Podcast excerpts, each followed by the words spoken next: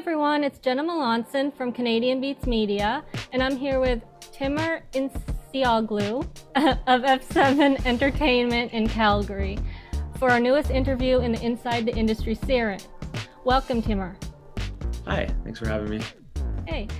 So, you're the co founder and senior talent buyer at F7 Entertainment. When mm-hmm. and how did you start the company? Uh, I, I, actually didn't start the company. Uh, I, I'm part of the group of people that helped launched it. Um, oh, okay. have have a bit of the uh, uh, like a I guess like founder in my title um, because I did help kind of create it. Uh, but uh, previous previous uh, employer was a company called MRG. Um, I was there for I want to say five six years, probably closer to six years. Um, and uh, you know went my separate ways and uh, obviously got approached by a consortium of folks that uh, were looking to start a new company uh, around that time or launch one and so yeah i uh, they approached me when i was a bit of a, a bit of a free agent asked me if i wanted to come really develop out like the culture and you know some of the uh, I guess some of the uh, the infrastructure of the company. Um, and so yeah, I was there for like the last stretch of it. Uh, I didn't personally uh, start the okay. company. you know, it was okay. it was definitely it was definitely one of those uh, you know, kind of uh, yeah, they kind of had their pieces together, and then uh, they you know I, I filled a a pretty a pretty easy hole for them uh, in terms of you know okay. launching the company, and we launched I believe it was. I want to say it was like November 3rd of last year. So it's been just over about a year. November third and fourth or fifth, somewhere somewhere in there. I, I don't necessarily uh, remember the exact date, but um, but yeah, I, I kind of joined them uh, closer to the end of October. So okay, well, okay, but you're in there, so sure we're gonna keep it that way. yeah. yeah. um, if someone wants to book a show with F7 Entertainment, what should they have prepared, and what process should they follow? I mean, for the most part, we're we're we're pretty approachable uh, as a company. Um, you know, we're you know, there's there's a lot of people doing similar types of work to to us um, in terms of you know booking tours, booking kind of local kind more local kind of shows, and then obviously uh, you know international, domestic. It doesn't matter. We kind of have a pretty wide net in terms of what what we kind of work on. Um, I would say the bulk of our relationships do come through uh, our relationships with certain agents uh, and managers uh, across North America, but um, and, and the world for that matter. But you know, in terms of you know, if they want to book a show with us, I mean, you know, we're always kind of on the lookout to see you know what kind of cool bands are kind of coming up you know interesting releases coming up you know we're we keep a pretty good ear to the ground but sometimes things do slip through the cracks. So i mean for us it's just about um you know having uh i guess like a, a bit of a story and you know you know coming in and you know being prepared. And i think that leads into your next question. Yeah it does. So when you're looking for shows what are the three main things you're looking for?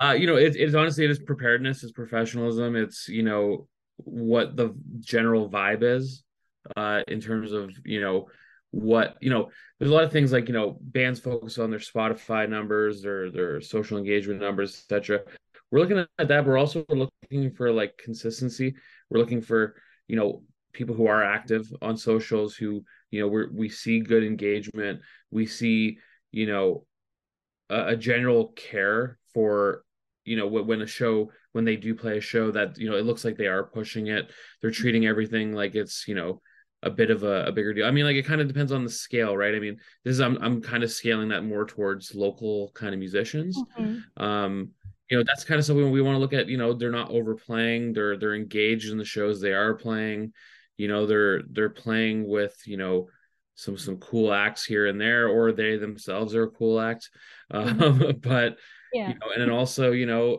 uh you know they're not aligning with uh you know some problematic uh mm-hmm. stances in the world what would you say is the best way to promote upcoming shows as of now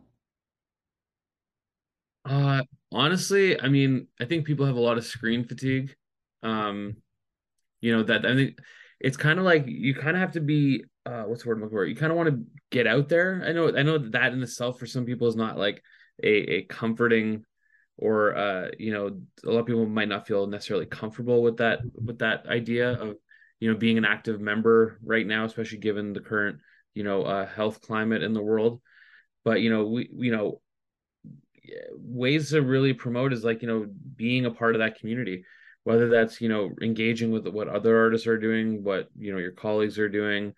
Um you know i feel like a lot of those kind of pay dividends especially at the development level you know uh it's kind of ties back to my last point where it's like you know just don't be a, a bad person you know be be a good person be supportive of those that are you know in a similar kind of positions as you. And you know i feel like you know that positive positivity pulls in other positivity. And you know if that positivity to you is more people at your event or more streams on your social media uh, sorry uh, sorry more likes on your social media more streams on your on your digital uh, digital streaming platforms um yeah it's kind of one of those things where you know i think really being a, an active member uh, in those communities and supporting even people outside of your community um you know tends to pay dividends uh for for a lot mm-hmm. of musicians. Sure. So you kind of got into this a little but how important is social media when it comes to promoting shows? Um i think i think it's it still plays a pretty big part um especially you know like the TikToks and the Instagram and all that kind of stuff. I don't know if mm-hmm. Facebook necessarily is still the same, but you know, obviously, it's because it's connected to, Instagram. It, I'm sure it does help. Um, but yeah. you know, it's uh, you know, I, I think like just having at least like a baseline social media strategy uh for the band on the whole, but then also on like more of a granular level with uh with I guess you know with like your you know show to show or release to release kind of uh, schedule, those things usually will help. And having an understanding of like who your audience is and you know uh, that that space, you know you you know your art as best as anyone else, uh, better than anyone else. Um, so mm-hmm. in terms of artists specifically, I feel like you know having that understanding and you know I think a lot of um, you know I think a lot of artists get kind of hung up on this you know this detail that they want to you know they want to get a manager get an agent and then tour immediately mm-hmm. right? And it's like a lot of that doesn't really happen for the vast majority of, of musicians. Um, and the ones that does happen to are the ones that you know kind of treat it like a business. So what differences are there between booking shows and booking festivals are there different qualifications or back background experience in one more than the other? In terms of for an artist or for a promoter? Like if you is there different qualifications that you would look for if you're booking a festival?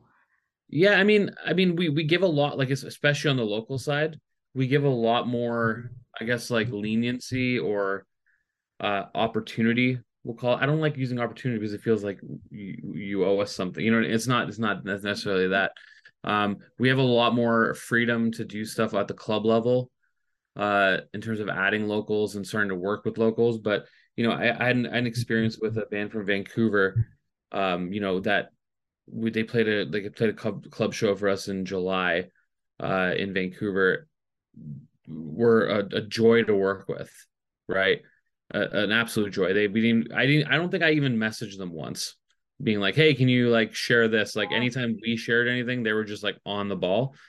And then we had a we had a festival happen in Abbotsford uh in September and we were in need of a local band and it was like I, I don't know who else to put on because that was like the best experience I've ever had in my life you know uh so it's like it's it's stuff like I think like those it, again, it, it, depends on the type of festival that you're kind of performing mm-hmm. at, right? It's if you're doing more of like a, you know, more of like a, we'll say like a city funded or something along those lines. Like I think it's a bit more easier to be a developing act and getting some of those slots. But some of these bigger, like you know, huge headliner kind of, you know, mega festivals that are happening in you know all over North America, to get on some of those, like you kind of have to like you know cut your teeth a bit in terms of uh you know, really showing value or even becoming, you know, I don't want to say buddy buddy with the promoters, but or the people who are making these calls, but you know, at least having some sort of a rapport, you know, Mhm. because like at the end of the day, it's like, you know, especially when it comes to local bands, the the the weird reality is, is that a lot of tours that come around don't necessarily always want local bands, especially with the pandemic and how it's kind of you know changed people's approaches. We're finding that we're getting less opportunities to provide to, to local artists. Um, we're still getting opportunities, but you know it's like it's few and far between and we you know uh, promoters are inherently lazy you know like and i mean that in like the nicest way it's like if i don't have to think about it if i don't have to like micro like I hate micromanaging people uh, on that front. So it's like, you know, if I don't have to micromanage someone, they just kind of come in, do their thing, you know, have their whole plan together. They know how to push a show. It's like when I have an opportunity where there's going to be 4,000 people playing in an airport hangar in Abbotsford or like a venue, an old airport hangar, sorry. Um, you know, they're they're going to get that slot, you know, because it's like the last memory I had of that band or in that genre was my God, were they a dream to work with, you know? And, you know, they came in and, you know, they were nice to the tour. They were super accommodating, you know, super thankful on that front. You know, we paid them well at the, the club show. Um, you know, we, we, we just kind of, it was a very symbiotic relationship at that point. Obviously, they wanted to play for that band as well, so that didn't hurt that they were they were Yeah. being nice. But you know, we still, yeah, we still kind of uh, you know those are the things that kind of stand out you know it's like how how you talk to people you know the type you know like the type of person you are in terms of like your communication with people uh you know your your your quote unquote i'm sorry if i'm not a listener but like you know your give a shit factor is there And last of all, is there anything else you'd like to say to the listeners? um i don't know uh Covered it all? pardon You covered it all? I feel like I covered it all. Yeah, I just think I think it just comes down to just being a good person. Just be a good person. The re- the rest kind of has a funny way of taking care of itself. Mhm. So, um, yeah, I mean, you know, you don't you don't get anywhere with negativity. You know, you don't you don't get away with you know blocking people out of your life. You know, Mhm. It's just you know see the see the best in people and you know you never know when they're not going to be around anymore. So and that's that's been a, that's been a, a, a critical realization on on on our end as a company. You know we we've lost we lost actually one of our founders uh, earlier this year. So uh and it's you know it's make people you know on a personal level make people uh, appreciative of uh Mhm. that they're in your life and they mean something. And on that front you know coming with that same attitude of appreciation and you know camaraderie when it comes to you know your career and i think everything else has a funny way of taking care of itself so Mhm. Well, thank you for talking with me. It's been great. oh and then one last thing go bills sorry on a light note. All right. Okay. Bye.